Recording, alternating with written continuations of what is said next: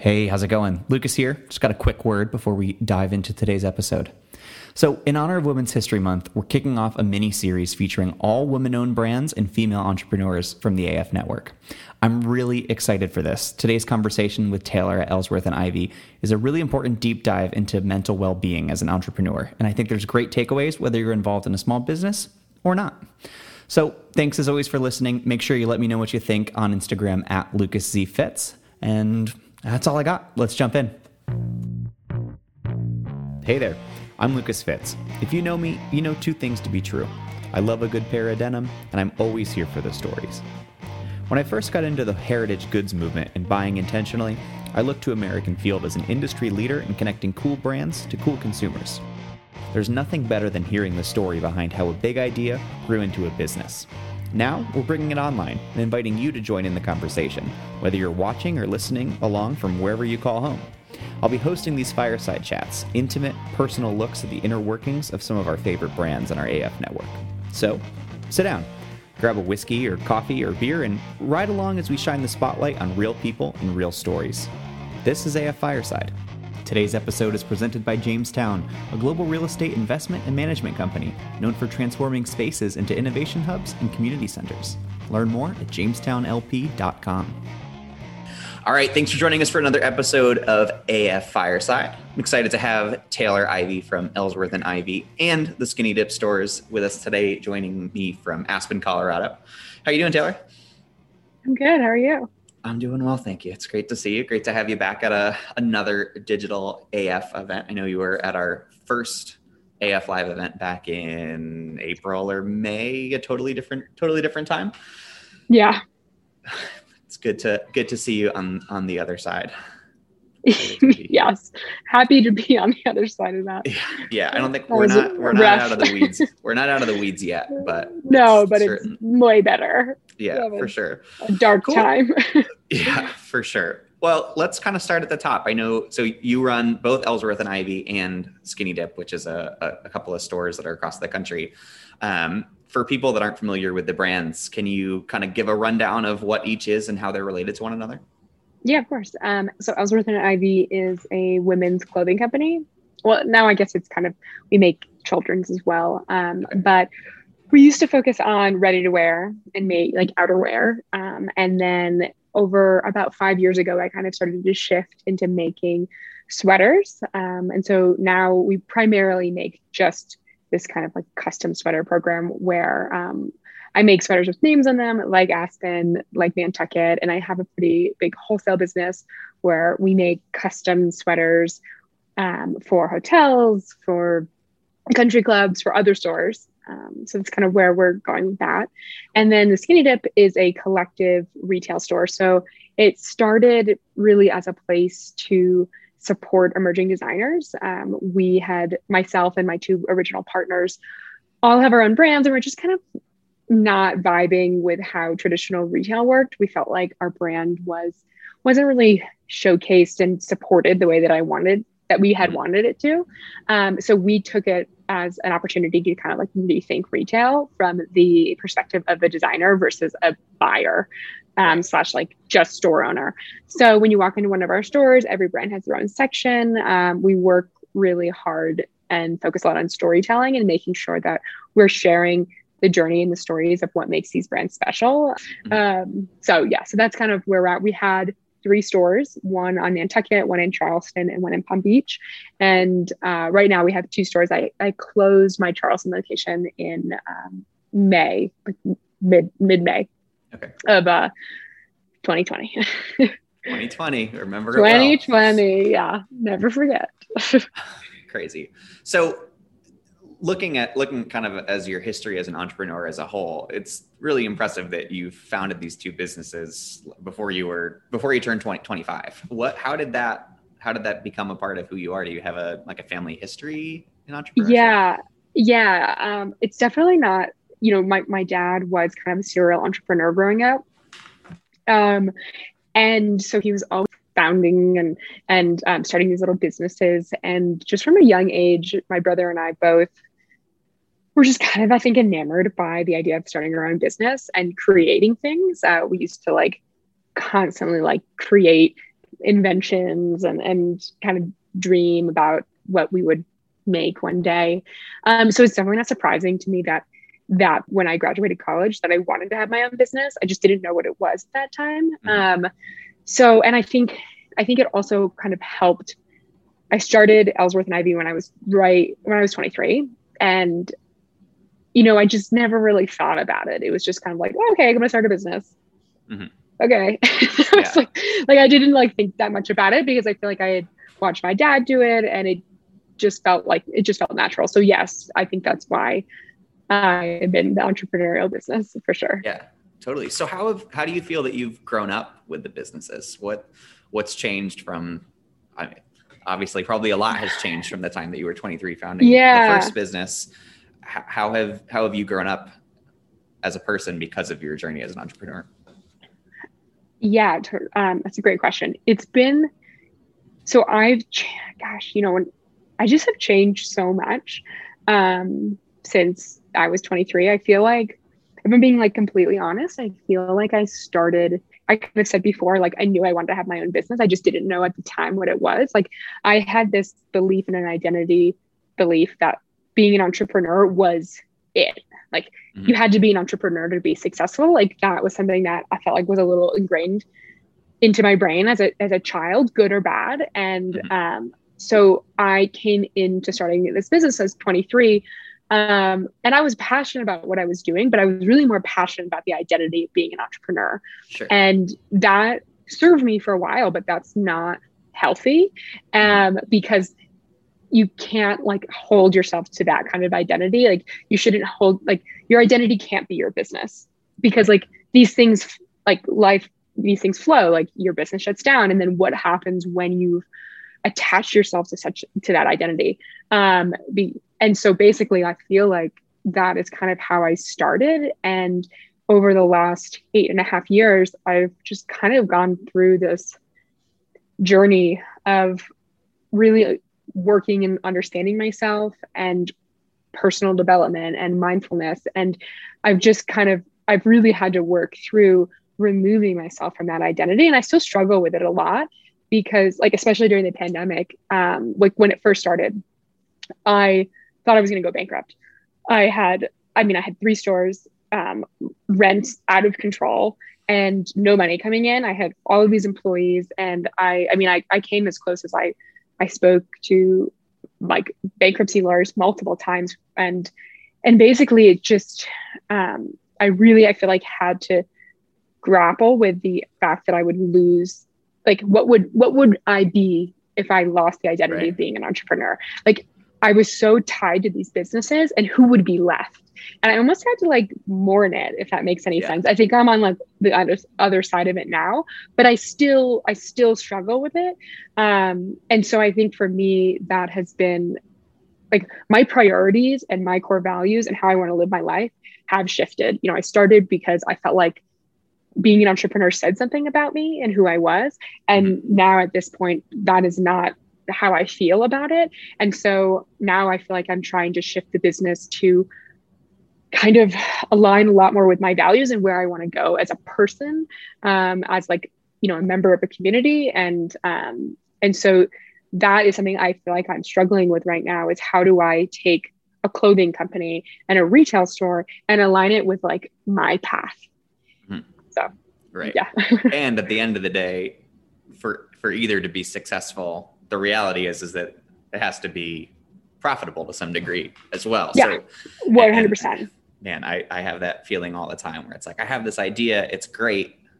There, there here, here's the ripple effect of, of why it would be great, but there's no revenue tied to it at right. all. It's totally in line with what I do, but it's not really a business if it doesn't yeah, that's, that's a totally different story. But how do you think that that the business has changed?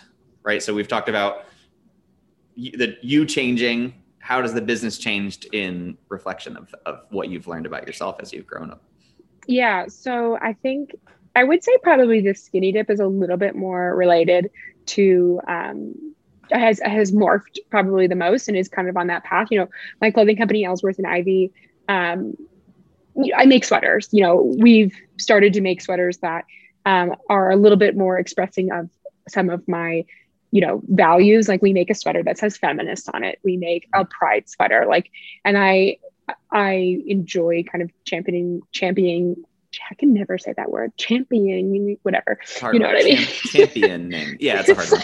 I could not say it. I get um, anyway that word, but um, you know those those kind of values and that messaging. So we're kind of trying to trying to incorporate that a little bit more um, so that it reflects like who we are as a company, who we are as a person, and what we support. But the skinny dip, um, you know, it, it's been on such a journey. We started it, had a great for like great season on Nantucket, crushed it, and then get a little probably overzealous, mm. and just were like, let's expand. And we in three years we opened three stores, which was chaos. Like I can't describe it other than absolute goddamn chaos. As as the person that did all the operations and the finances and and managed the build outs, like horrible. yeah, all, sounds like a lot. Yeah, and so um, we along that way, I felt like we lost um, we lost sight a little bit of what I was say, like saying before that we were a place to support emerging brands. I feel like we weren't doing enough storytelling. Um, and you know, along the process of the skinny dip, I went from it, it was a very I would like it, it was kind of like a, a journey of five, five, almost six years of like um it, testing testing me personally. Um, I felt like it was so incredibly hard, um, mentally, physically, um, to to build all these stores, to manage all like I we didn't have enough support. I was, you know, managing so many employees. I had no idea what I was doing. Um, and then my business partner and I broke up, um, and I took full ownership of the business two years ago. And it's just been this kind of crazy journey that has really kind of followed my journey of of personal development and mindfulness. It was kind of like a, you know, you need to grow. So I'm gonna like light everything on fire so that you are like so that you grow. Right. Um, and so now I feel like we're finally getting to a point. I just kind of launched a program recently where we are finally um, going back to what these roots are, and we're going to be um, supporting female doers. Um, you know, any like by a doer I mean like it doesn't need to be an entrepreneur. It could be an artist. It could be somebody that rocks their corporate job. Just anyone doing incredible things. We want to talk to them about it, but we're really now focusing on um, not so much yes of course we'll like talk about their success and their triumphs um, but it's really more focused on their struggles. And i i want to i want to know like how their how their mental health is. Like i want to know when they're at their low point like how do they pull themselves out of it? Um, where are their insecurities? Where where are they lacking confidence? Because for me this the journey has been like actually allowing myself to be vulnerable. And as i and as i'm vulnerable i feel like with other people it's like kind of this incredible ripple effect of like they become vulnerable and yeah. you realize that you're not alone in a lot of things and it's just like i feel like if people just spoke about some these things more the world would be better yeah. so yeah. so that's what we're going to be focusing obviously we're still a retail store but this is a portion of it that i'm really passionate and kind of is is aligned with my journey and where i'm at now and my values totally yeah that's that's really interesting just to kind of see the progression of I got, i'm really interested to talk more about the separation that you found between not you and the brand are not the same person right? Or the same yeah. entity. It's a it's a part of you it's but it can't be it can't be who you are. And and i know i know a lot of people that struggle with that. I struggle with that sometimes. Um you know a, a lot of my my friends are people that work in nursing or law enforcement or you know uh, the service industries. And that phenomenon of like punching out and checking checking out for the day it's a hard one to explain like the benefits and the negatives of really never shutting off. It's always yeah. it's really exciting to think about the stuff that you love to think about all the time. But sometimes being your own boss kind of bites you in the ass. How have how have you kind of develop strategies in, in your growth. I'm hoping to learn from you personally. You know, everybody wants to be their own I'm boss. A good role model. yeah, everybody wants yeah. to be their own boss. What what can you say kind of about the reality of that? Yeah, I mean, everyone does, especially I feel like it's only growing more and more that people want to be their own boss. Mm-hmm. Um, you know, I mean, I wanted to be my own boss. That was why I, I started this eight years ago. I had a dream of, of not working for other people um, and, and, you know, being the leader. I would say, um, you know, the downsides and the struggles that I personally have with it are, um, a few, gosh, it's lonely. I, you hear this from a lot of entrepreneurs. It is, or, or anyone like, you know, having even just their own business within a corporate job. Um, it's lonely. I find I didn't expect it to be so lonely. Like right now, I, I enjoyed having a business partner for um, the skinny dip because we could like bounce ideas off each other and right. and we were doing it together. And now being the solo owner of the the skinny dip, it's I find that um, it can be challenging to to not have a, a sounding board, to not really like I, I kind of miss having a boss sometimes. Like it would be great for someone just to tell me what to do. And I'm like, I'm a great worker. Like go. And right now I feel like it's I have I don't even know how many employees. I think I have 10 plus full-time employees right now. At one point we had like 30. You know, I give praise out constantly, but you don't get that as an entre- as a business owner. I find like I there's nobody above me to say good job. And I feel like sometimes that can really you almost have to do it for yourself do it to yourself. Like you know what? Like taylor like pat myself in the back. Like that was awesome. Great job. You're crushing it. And like because nobody's doing that for you. And i feel like you don't realize how much that positive reinforcement is actually kind of really really helpful and keeps you going. Um so i feel like for those are two really big things that i find as like a downside to to being a business owner that um that isn't really talked about that much um, I like I definitely gone through a ton of periods of like depression, mm-hmm. and I think being a business owner was a huge driver in it because I felt really isolated and I felt really alone, and I felt like everybody's coming at me, but I didn't have this. I didn't have any support. Like everybody comes to me thinking that I know the answers, but like I have no idea what I'm doing. No, no goddamn clue. Um, so I feel like that that's a downside, but there's obviously so many upsides as well to you know making your own schedule and and doing what you love. And um, you know you really i think the one thing it really you're responsible for your success. Like i am directly constantly like if we make money it's because like i did x y and z or some i had my team do x y and z. And so it's a really interesting kind of test of your character like right. how much do you want it? Like what is your drive level? Um I, and i feel like what actually ends up entrepreneurship almost ends up being is like putting a mirror in front of your face and being like who are you? Like what are you going to do when it's hard? What are you going to do when your back's in the corner? Like are you going to fight? Are you going to push through? Um, are you going to you know kind of double down and, and keep going or are you going to shy away? Are you going to crumble? Um, but yeah in terms of like things that have helped me um, I really feel like, and I, honestly, these habits have only helped me over the past like few years because I've only kind of started to implement them. But um, checking, like not being on 24 7 is vital. Um, what I feel like I, when I started my business and um, a core kind of core belief I have that I really continue to try to counter is that like working, working, working, working, working is success. Like you will work I will work till I die. Like I will work till I have no limbs.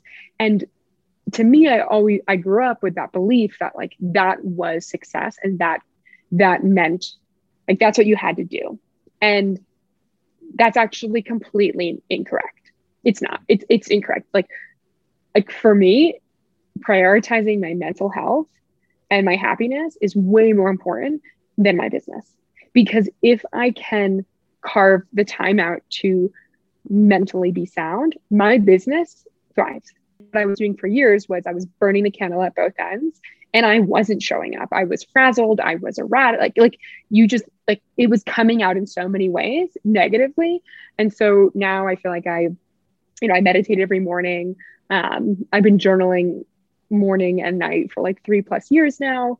Um, I mean, I I have like post-its. This sounds funny. I have like post-its all over my apartment with like, you know, like you're amazing and you're enough. Like all these things that um, I need to remind myself constantly, like you're safe that they're just kind of these mantras that i have that are really important to remind myself to kind of stay calm um, because the calmer i am and the more centered i am the better i show up at my business let's let's talk more about this this greater concept of entrepreneur burnout and i know mm. that you had mm. told me recently that that's something that you're kind of seeing yourself on the other end of right now yeah how uh, what, what was your experience with burnout yeah um you know, I call it like burnout. I actually went to used to go to an acupuncturist and she was a burnout coach. And she, when I like talked to her, she was like, I think you're in a burnout. this was like a year and a half ago.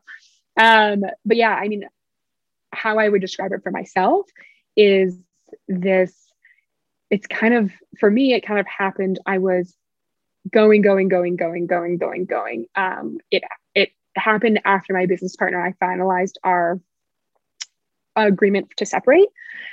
And for like, it was like a six month kind of conversation and um, not like the most amicable conversation. And it was, you know, I was kind of running the business while doing this. And it was really, um, I was working, gosh, I was working like at least 16 hours a day every day of the week. And it went like that for, it went like that for almost a year. Um, and it was just this constant grind that I felt like I was in. And I was just going, going, going. And then one day I felt like it just like popped off and I was just exhausted. And what happened along the way was I felt like, and this is a really big problem with being an entrepreneur, I felt like I lost passion for what I was doing. Um, and and this has this is like a very much more tied to my clothing companies or sorry my uh, retail stores um, I haven't had this experience with Ellsworth and Ivy. I still kind of you know, excited and I that helped pull me through um, this kind of phase that I went with for almost um, you know most of 2019 and um, a lot of 2020. Sorry, um, and I yeah, so it was just kind of this exhaustion of and and just this feeling like I didn't feel passionate about what I was doing. And that's a really scary thing as an entrepreneur because like you need to be passionate about what you're doing to succeed at it, to lead your team. Like how do you show up for your employees and excite them if you're not passionate about it? Um, and so I felt like I was just kind of like maintaining the day to day and didn't like it. I don't know how else to describe it other than I hated it. And I, and I really did. I mean that like sincerely. And that's um, a crappy thing to say about your business, but I was just like, I felt no passion for it and I wasn't excited. And so that kind of went on for, I just kind of, I, I couldn't just leave it. I had leases and obligations, which I think made it worse. It, it made me stay in it, but it also made it feel like it was such a burden. Like I couldn't get out of it. And that was such an overwhelming feeling of being trapped. Um, and I really struggled with my mental health during this period because I felt so trapped. And then I also felt alone as being like the only leader. And it was just this like spiral. Um, and honestly, it took me going through a horrible breakup as well. 2019 honestly was the roughest year of my entire life.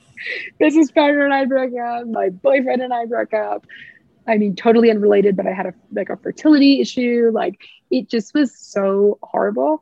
And that's why I'm like 2020 is like a breeze. But yeah. it took all of these things to kind of like explode. And then I felt like this was like fall of 2019. I was kind of just like so, I felt so horrible. I was so not passionate. I hated what I was doing.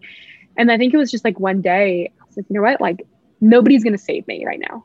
I can only save myself. I've been sitting here waiting for someone to come in, you know, some guy to come save me, do all these things nobody was coming. And so I just kind of decided that I needed to save myself.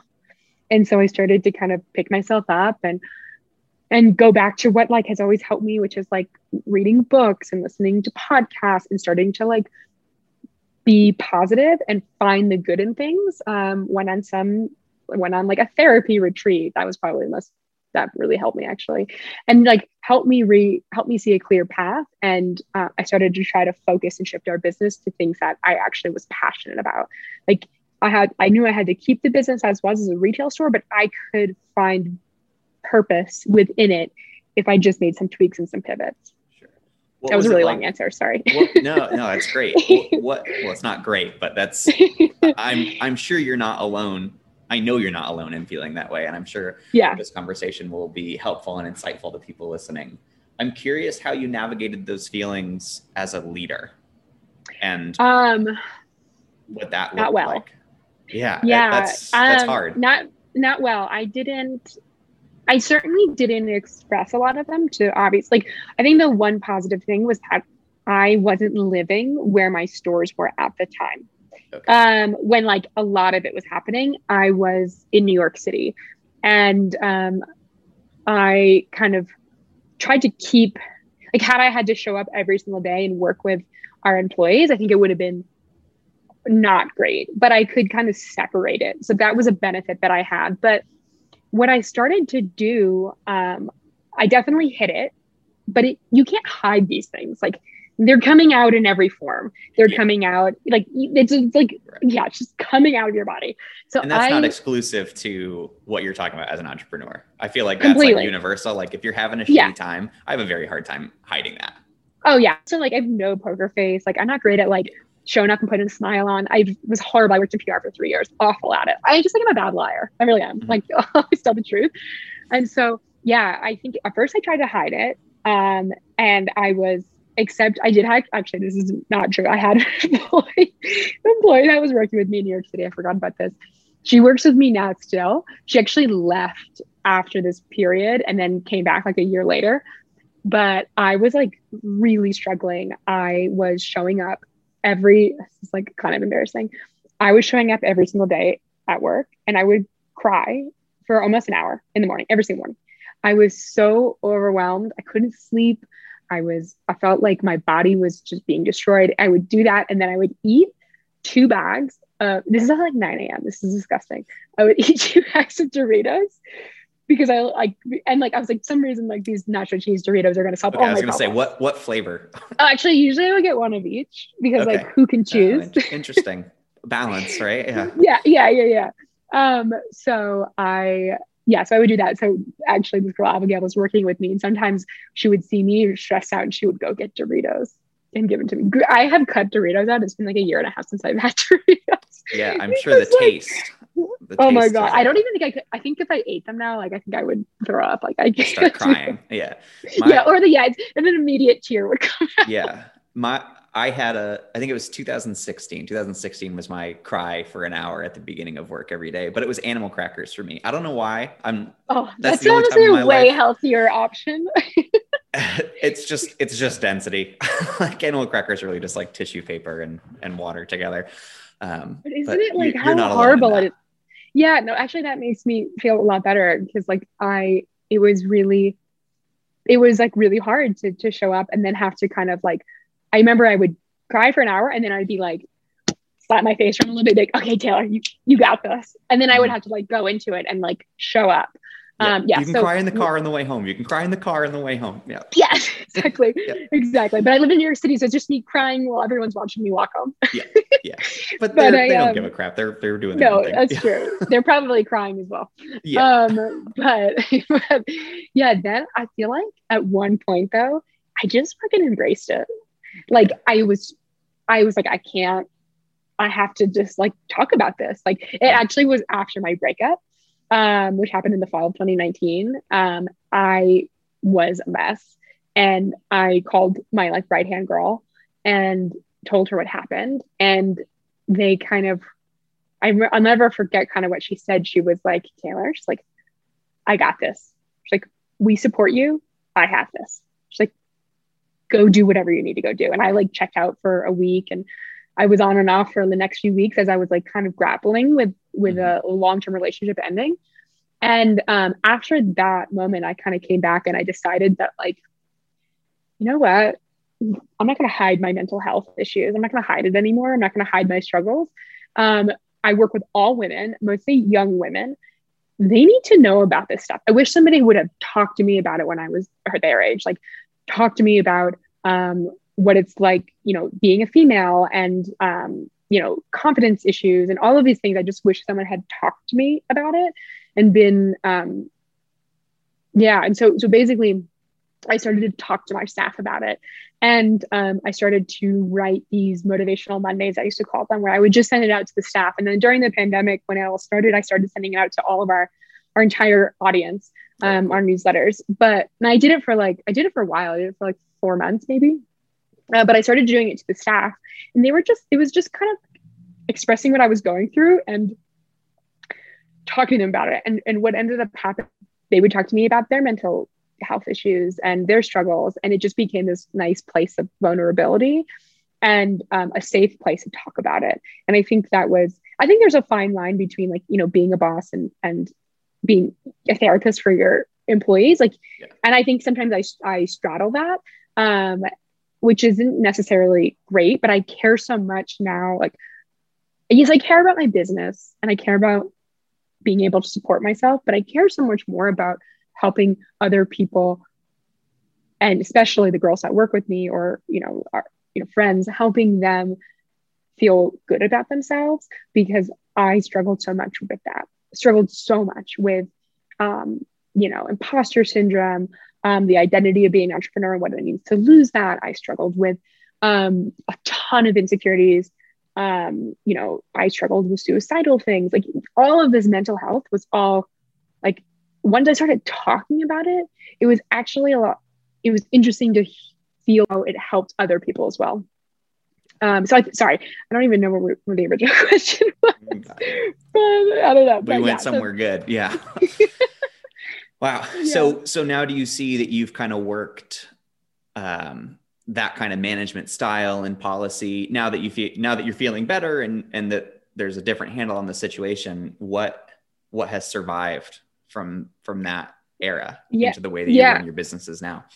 Yeah, I mean a lot. We I I feel like um I definitely am one th- actually one thing this is kind of random one thing that we implemented um and or i implemented in the business like last fall was um, I mean, I give most of our employees, like all of our corporate employees, un- unlimited vacation days anyway, and everybody kind of works from home. And like, you want to go, I, I, I, definitely am a firm believer in that. Um, I don't think people necessarily abuse it at all, and I think it's important to never feel like trapped um, because I don't want to feel that way. So, um, but in addition to that, we also encourage that once a month, um, all of our employees take um, like a personal day for their uh, menstrual cycle. It's a like a female period okay. day. yeah, because I think it's absurd that this is like a really big thing for me. I can't understand how, um, how, like why this it doesn't exist. Like it's ridiculous. Uh, you're not a woman, so you might not totally understand. It's absurd what's happening to our body on a monthly basis, and I think it's bullshit that it's not like somehow worked into work into our work life like our body goes through something our hormones are out of whack our emotions all over the place i mean there's one day a month that i need to sit in my bed and cry and eat ice cream. And that's like the only way to get through it. It's just one day a month. So i started i was like i need this day. I'm sure all the other girls need this day. So we started to implement that. Um and yeah so I hope other businesses start to do this because it's I'm really I'm really on board with this it, concept. It, it's backed up with logic. That's yeah. all I'll say about it. I, I yeah, yeah. no expertise, but it sounds like the logical. If if that happened to me, I would I would vote with you. I, I agree. Yes, yeah, I feel like I I definitely think the um the workforce needs to be adjusted. I think it was kind of set up, you know, when men were the sole workers, and now we now that's not that's not the case. Like, and that's like, but we're that's a big big yeah. big bubble yeah, this is a piece know. of a very big you know we're um, yeah i but i think i think we need to be adjusting it to who we are as women um, sure. because i don't feel like that's been brought into it and that our, our bodies are different and and we have different needs and um, i think it could use some updating mm-hmm. like i don't even want to start to talk about um, having a baby because that's a yeah, whole that's topic. Whole, whole I could go on and on and on about maternity leave and paternity leave, like mm-hmm. all of these things. I could endlessly discuss. So I imagine that that these kind of beliefs as as a manager and as an entrepreneur are, you know, they're a part of who you are. They're not the genesis of those was not your burnout, but do you think that the way that you execute your business now would ha- would it be the same if you hadn't experienced that burnout? No, I think well, I would have just kept going the way that going I was with going. the flow, right? Yeah. Yeah, I would have just kept working, working, working, working. Um, and now I really, I really try to have a work life balance. So I've um, one thing that kind of came up as a result of my burnout um, and all of the stress that I was in, I ended up um, I ended up with some nerve damage.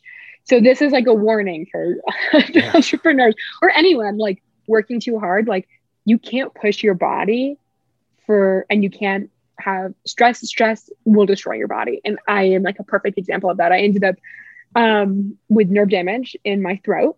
Um, it happened, it came up a year ago. Um, right kind of honestly as I felt like things were fine. What's interesting about it is that like I was going, going, going, going, fight or flight, fight or flight. And then I felt like things started to finally calm and I was actually in a good mental place. And that's when it came in. It's almost like my body finally was like, okay, we we have brought you through the battle. Now you're resting, and now we can actually like right. this is the damage you did. And so I got that's like nerve damage. That's like what happens when you're when something happens to your car. And then yes. something else happens to your car, and then something else happens to your car. It always mm. happens in waves. Yeah, I, I wish yeah, I could so say i was surprised by that, but that's just how. Yeah, no, I think it's it's interesting. I can remember while I was like crying every day and eating those Doritos, I was like, I am destroying my body. Like, there's no way that I can hold this much amount of stress and not in for it to not come out um, in certain ways. So, so yeah, so I developed this nerve damage in my throat um, last like uh, February, uh, February 2020, and it's been I still have it. it I don't know when it's going to go away, but it's been really challenging. I I like basically have an incredibly sensitive it's a hypersensitized my throat so i can't really eat anything anymore i can only eat like my diet is basically plain vegetables and like plain meat and uh, mostly really just like vegetables. I can only drink really water. I can't drink caffeine anymore. I couldn't drink alcohol for like six months. I do it a little bit. Um, I'm on some nerve damage drugs right now that are kind of working that really. Um, and I, I was losing my voice all the time. I kept feeling like I was getting bronchitis. It was, it's not, it, it was not fun. And so as a result of this, I have had to really be like this this is the, the ultimate wake up call i like yeah. actually i actually created nerve damage from from stress and so i've had to prioritize my health um and for right now like my mental health and my physical health are my number one priority mm-hmm. um way over my business and on a daily basis i prioritize that because i don't want to live my life like this and the business can fail but business fails, it succeeds. This is still happening. Yeah, you're still around. And I'm still around and I'm, you know, I feel like I'm missing out on things because I can't I can't participate and, and I'm doing the best I can with it. But um yeah, so I've really prioritized and really tried to step away and you know, take weekends and not work and not really trying to be okay with like not answering the email or you know, just just not working so much. I still work a, sh- a shit ton, but like yeah. not nearly where I was, and and really pull, trying to pull myself away. Yeah. So so when it comes to reigniting the passion for the business, right? You say I hated the business. I didn't didn't want et cetera, et cetera. And it sounds like you kind of had these personal awakenings for the way that you operate as an entrepreneur. What reignited the passion for the business? Yeah, um, it. So I, I, didn't never. I never really lost it for my clothing company. I kind of mentioned, um, and I'm constantly like I love creating new designs, and and, mm-hmm. and so that's been there because I like to create things. Um, so that's been exciting. What what was str- I was struggling with with the skinny dip was that like I felt like we were not innovating mm-hmm. because the day to day of running three stores was uh, so overwhelming that I felt like all we were doing was maintaining and the that is like so mundane to me like i need i'm a i'm a person that like i need new things i like mm-hmm. to build things i like to create things and that is what ignites me and i felt like we weren't doing it so so basically i feel like what has like and, and actually like the pandemic really um you know when we first shut down it was a really interesting time for me because it was the first time in almost in over five years that or that all my businesses were shut down, other than Ellsworth and Ivy, but my clothing stores were shut down. And it was like quiet. Mm-hmm. It was honestly beautiful. I can't, like, it was horrifying because I was dealing with potentially going bankrupt, but it was this like clarity and, um, you know, just the clarity that I hadn't received in so long.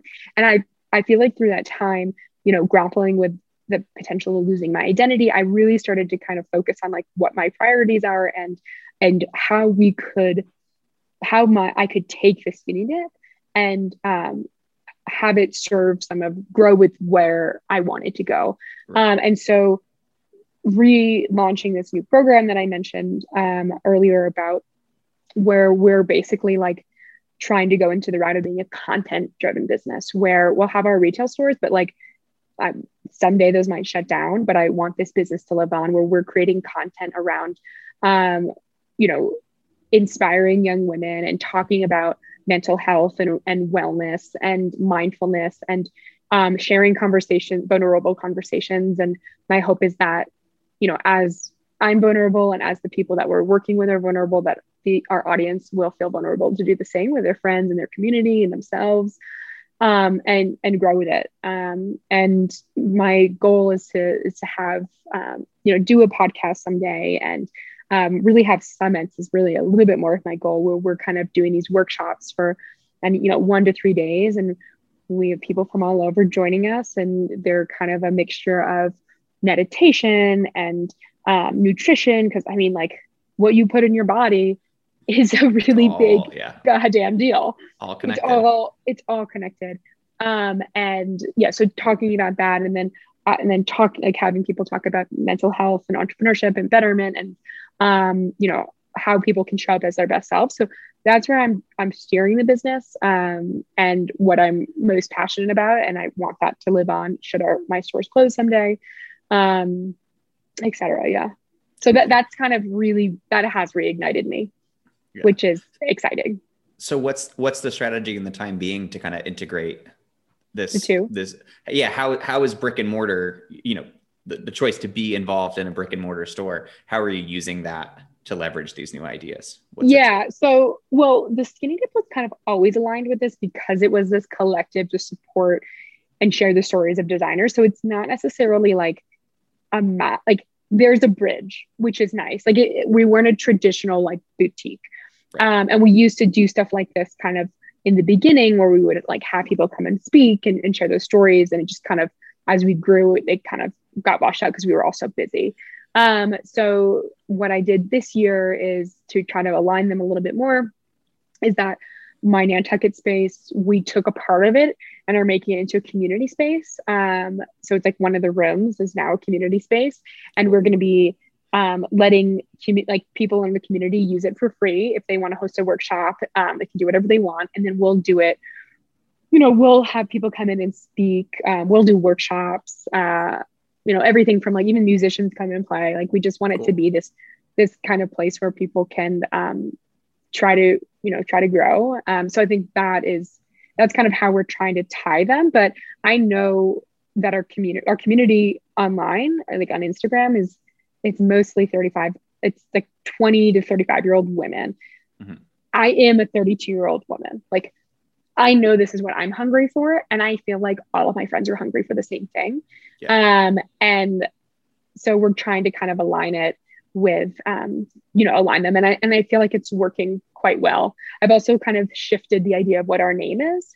So originally, like the skinny dip, you think of it, it's like some fun name you know, mm-hmm. you jump jump naked somewhere. But what really, if you kind of think about it in a different way, like skinny dipping is stripping down it's removing all of the material things that that and a lot of like the identity of those material things just getting down to who we are in our bare naked self and that is a really uncomfortable thing for a lot of people to just be naked to be and like to let people see them that way and so i kind of now am thinking of the skinny dip as a place where we strip down to our bare self um, and we really um, push that kind of vulnerability. And uh, and you know i'm hopeful that other people will kind of get on board with that. And it seems like from our launch that people are excited about it. And um, we might lose some followers, but we'll probably gain some too, and that's okay. Yeah, yeah. Very cool. You said something said something a minute ago about uh, how you love to create things, and that reminded me. Mm-hmm. Uh, we had a conversation a while ago um, where you said something that stuck with me. That was a feeling that I've had that I've never put to words, and I, and I want to mm-hmm. kind of hear what how you live your life around loving to create things and not loving to maintain things. not well as a business owner. it's it's not like a great combination, but I totally totally feel that as well. We're like, I love to build yeah. a system. I love to see the system kick off. I don't want to yeah. sit around and maintain. I want to go and build another system. How do you? Yeah. How does that work for you? Against you? What are your strategies there? Totally. I think I think that's a really normal thing for a lot of business owners and entrepreneurs. Um, yeah, I mean, works for me. I can create awesome things. Like I get really excited when I am excited about something. I go all in. I am like nothing can stop me. I am on fire, and you know I built. You get called obsessive. People call you. Oh yeah, yeah, yeah, yeah, yeah. Like stuff like that happens. My and, family has always uh, said that I have a, a three day rule where like if I'm still talking about it after the third what day, the then three I'm, day rule? If I'm if I I talk about something for more than three days, then I'll a- actually act on it. But if it's like a two day thing I talk about, it probably won't come to anything. Okay, that's it. Yeah, I feel like I get I get that a lot. Well, so I've had to. This has actually been a, a challenge that I've had. I'm an idea person. Like I, I, I probably have a new business idea every single day, mm-hmm. and I've really you can't do everything at once. So it's not totally answering your question, but like that's been something that I've really struggled with with with just not just sitting with what I have because like I have to. Um, now, yeah, so the I like to build things, I like to create things. I don't like maintaining things. And what I mean by that is like I don't really love leading a business. Mm-hmm. I don't like being a CEO. I would much rather, if I could, build something, bring in a CEO, you know, keep a portion of the equity and stand as an advisor or like a creative director, move on to the next thing. Mm-hmm. I think what I think will end up happening someday for myself is that I um like I'm not in a place to do that right now. Like it, I'm just not. I feel like we sure. we're still kind of like coming out of the after effects of what it meant to be shut down. I mean, 2020 was a rough financial year for everybody. Yeah. Or actually, that's not true. Some people made a lot of money. I was not one of those people. Sure. Um, but yeah, I should have, I guess, like gone into the PPE business because I guess that's like what Amazon, yeah, yeah.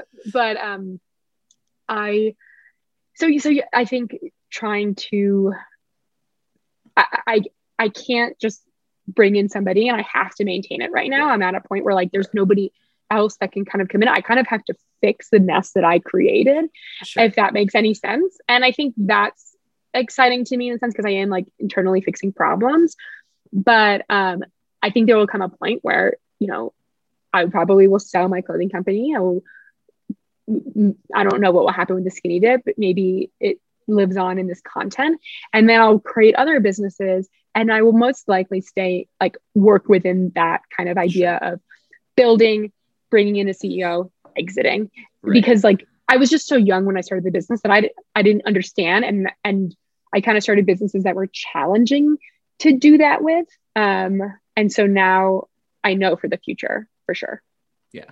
Well, and I think the the third, the equally powerful but much more silent third part of that trifecta is how hard it is to let go of something that you built.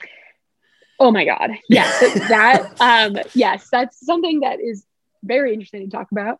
Um, I have grappled with this unbelievable amount. You know, when my business partner and I were deciding to, to split up, we went back and forth with who was going to take the business. Mm-hmm. I was not, she was going to take the business at first, and then flipped, and I was going to take the business. And it and then when the COVID happened and I thought that I was going to have to shut down things and close my businesses, it's I really struggle with letting things go. Um, and this idea of failure.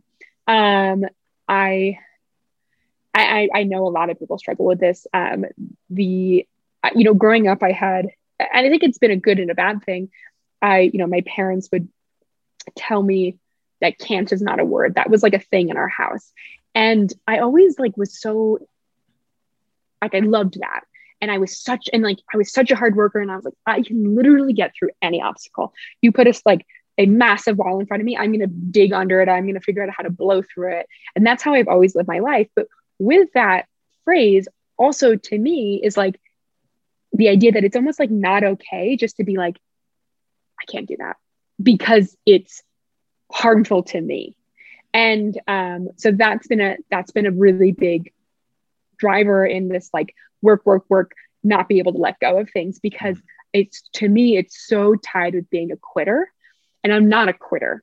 And it's that has been a, like a, a really big kind of problem. And when I was exiting, potentially exiting my business, there was a lot of um, you know feedback from some family members that um, they were like not okay with me doing that. And i was trying to explain that it was for kind of my mental health and i think it was better for me. And it was um, it was not received in the way that i wish it could have been received because at that time i didn't feel like i was strong enough to just make my own decisions. I still cared so much about what certain family members meant and what certain men in my life, specifically men, and this is a female thing where I, this is a, a, me thing, maybe, I don't know. I think there's probably a lot of women out there that, that really struggle with um, wanting approval from men. Um, probably, you know, coming down from wanting approval from your father. And I wasn't getting it from the men in my life. Um, in fact, I was getting kind of like the opposite. And it was horrifying. It was, I like it really hurt me a lot. And um, so, so yes, I've really struggled with the idea of, of letting things go. Um, and I'm working on it. Yeah. I have not mastered it. there isn't. A, I don't think there's a, a no. There's, there's not. There. But I think I think as you become your own person outside of owning your own business, and that's really what I feel like I've done over the last year is really created my own life outside of entrepreneurship where I didn't before. I was like, if you were to ask me who I am, I would say entrepreneur first. If you ask me who I am now, um, entrepreneur is probably fourth on the list. Wow. So that is powerful. Eh, maybe second or third, but it's not number one. Depends on the day, I'm sure. Yeah. We're making progress. I love that. So let's um, uh, imagine a reality where you share a 10 minute Uber or train ride with the 22 year old version of yourself. What what advice do you pass on to just getting oh. started, Taylor? You know, what's it actually this ties so much into what we just were talking about. I would tell her that it's okay to fail, that you're safe, and that um, there's no shame in failing. Because I think if I had like felt safe in those words when I was 22, things would be a lot different now um, and in, in, a, in a positive way. Um, and so i think you know it's taken me till 30 10 years to to kind of feel that way. And i still don't totally feel that way but i wish somebody would have just told me that when i was younger. And i like somebody that i really loved to kind of like come in and tell me that i was going to be okay that i would be that i'm enough without that business that i that i'm i'm yeah still enough. Would you do it all over again? um, yes and no. Um, That's the right yeah, answer, I, I think. yeah, yeah, yes, no. I mean, yes, because I'm. I mean, I'm so proud of myself. I will. I would say this. Like, I am proud. I'm really proud of myself and what I built. I moved to New York City with $114 in my bank account and $150,000 in student loan debt and no job. Um, and I and like no no family support. I had other than my like stepdad's best friend said I could live for a few months in his like second bedroom. So that's how I ended up in New York City. And I I didn't have like my family wasn't giving me money. I put myself through college. I hustled the hell to get to where I am. And I am really proud of that. And um, to me, I felt like that was I, have always been an independent person, but it was this, um, you know, refer, reaffirming to myself that I really, I am strong and I can do anything. Um, and that's been a really powerful kind of like test for myself that I can get through things and I'm going to be okay. Um, and yeah, so so the journey that owning these businesses have brought me on and where I am right now, this is the best place I've been mentally since in my entire life. Um, I'm finally, I feel like happy with myself and who I am.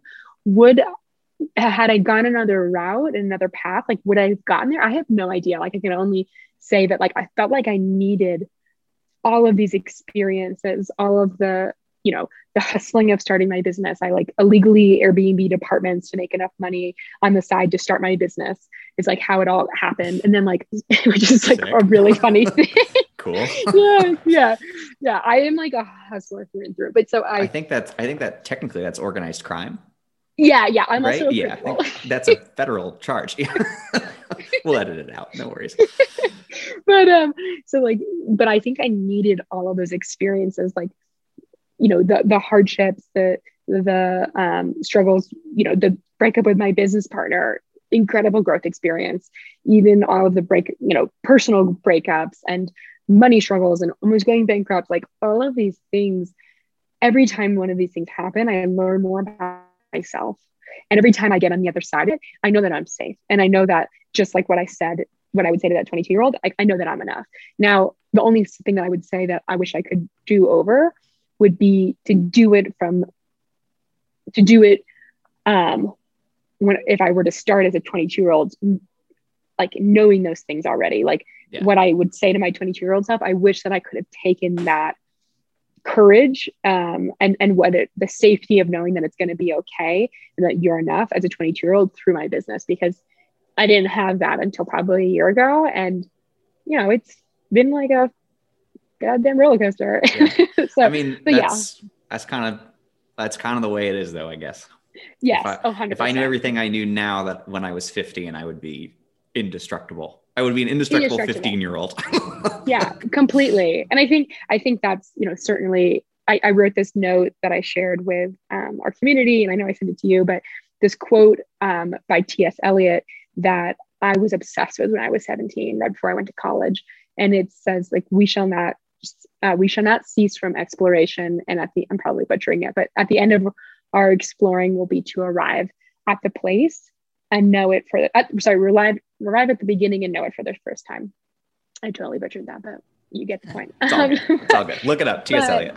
yeah, yeah. Um, but it was that's kind of that is life. Like if you're not growing, you're dying. Like to understand who you are um, is such a powerful thing, and sometimes and and you don't actually learn those things without going through struggles. Like when you go through hardship, like the happy times, they don't really help you grow that much. They make you happy, they make you feel good.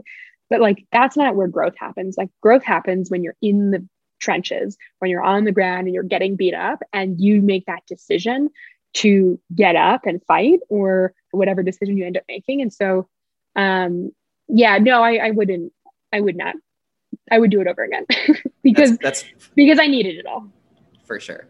That's funny that you say the get back up piece because I was thinking earlier when you said you had your friend that was like had that moment was like you I'll take care of this you go my moment there is always calling my brother who's a polar opposite to me and he always drops like a very cliche like Friday night lights sports metaphor. Oh. and like Love it's Friday so, night lights. It, it's so not me but it's always like yeah we do we do fall down so we can get back up. It's always what I need. It's one of the more embarrassing things about me I think. That's uh, awesome. Taylor, I appreciate your your vulnerability with us today, and I think that a lot of the things that you've faced, both as an entrepreneur and as a human, are uh, you, you, know unique to you and your circumstance, but are not uh, are not uncommon issues that everyone experiences to some degree in their journey either as a business owner or just as somebody that as a doer as you said someone that yeah. does really cool shit so i appreciate uh, you having this time with us and sharing your story. Where is the best place for people to keep in touch and see the things that you're doing? Yeah, um, well, thank you. I really enjoyed this. This was this was great. Um, yeah, so you can go to ellsworthandivy.com for my clothing company, um, and then shopthedip.com is my um, is our store's website. Probably easiest place though is just follow us on Instagram Ellsworth and Ivy. And then our Instagram for the skinny dip is skinny dip Nantucket. easy to remember. Awesome. Well, Yeah. thanks so much, Taylor. We'll have to once you launch your podcast, you'll have to let us know so that we can. let Yeah, so everybody I'm gonna know, ask for and some maybe pointers. We'll, we'll link up in the future. I'll, I, I've screwed up everything I could possibly screw up so far, so I'm happy to pass advice on. I love awesome. it. Thanks again, Taylor. We'll talk again soon. Yeah. Talk Thanks. soon. I'm Lucas Fitz, and this is AF Fireside. To learn more about all the brands featured on the podcast, check out fireside.shopaf.co, and don't forget to subscribe to us on your streaming platform of choice. Thanks for listening.